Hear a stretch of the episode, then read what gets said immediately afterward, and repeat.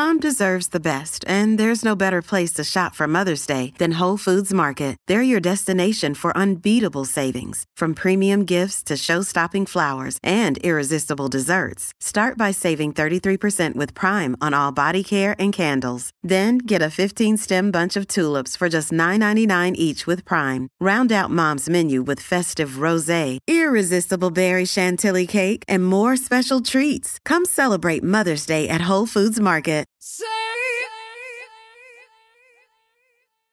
The beauty of ecofeminism is that it is very much aware uh, that there are multiple inequalities and all those inequalities are connected.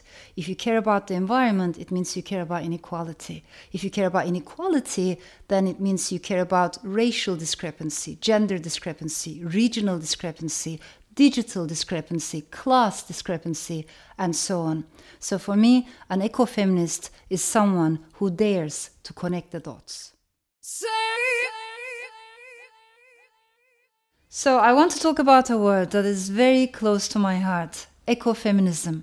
And I think it's something that we urgently and sorely need all across the world today, east and west, north and south.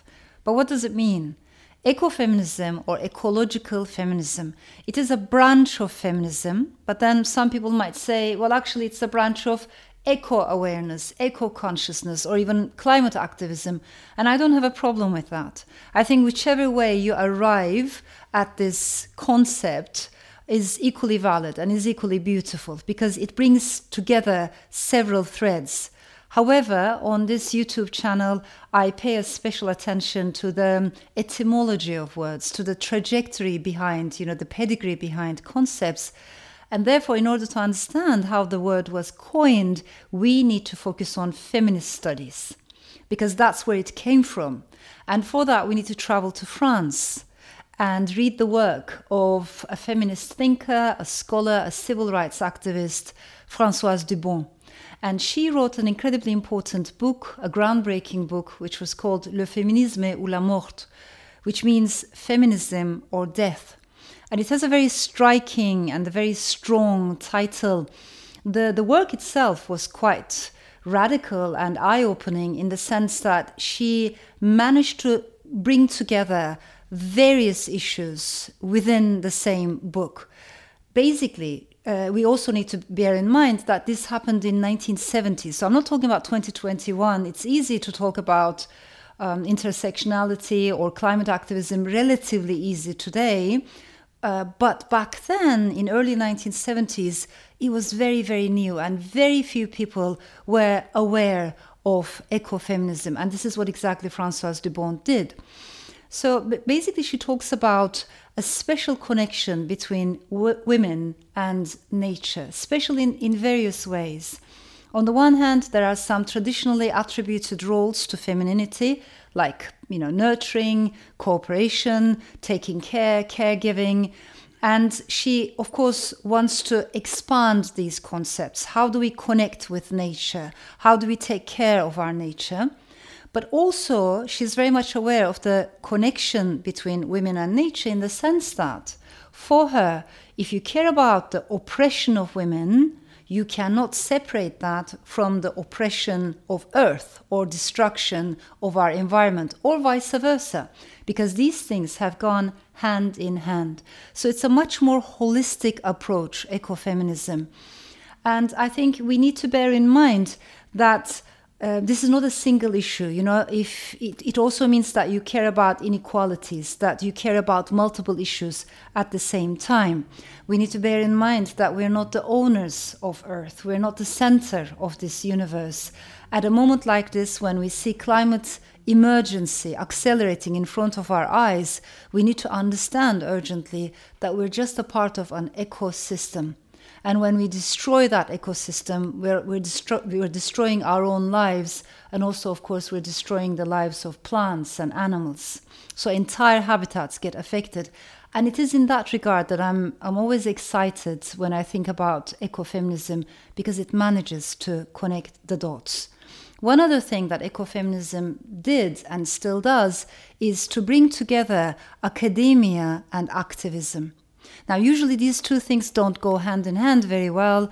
Uh, academia has its own world, and activism on the ground has its own world, but within ecofeminism, they need to be brought together.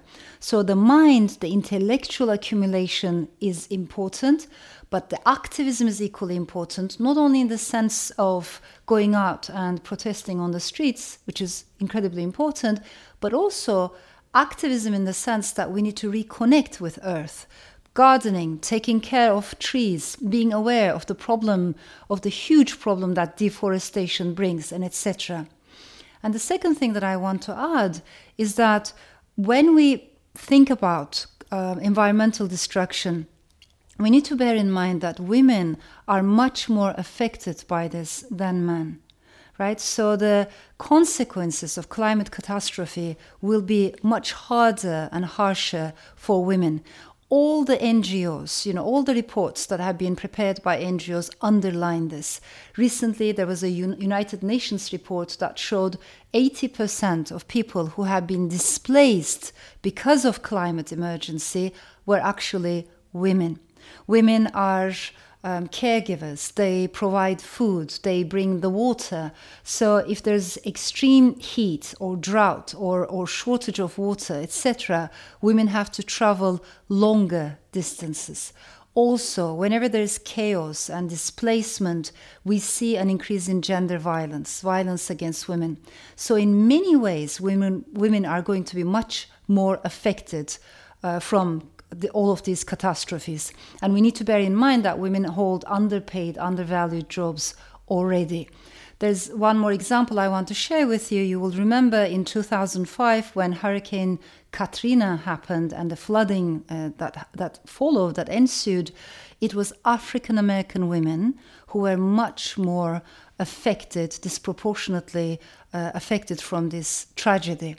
So, what I'm trying to say is the beauty of ecofeminism is that it is very much aware uh, that there are multiple inequalities and all those inequalities are connected. If you care about the environment, it means you care about inequality. If you care about inequality, then it means you care about racial discrepancy, gender discrepancy, regional discrepancy, digital discrepancy, class discrepancy, and so on. So for me, an ecofeminist is someone who dares to connect the dots. Say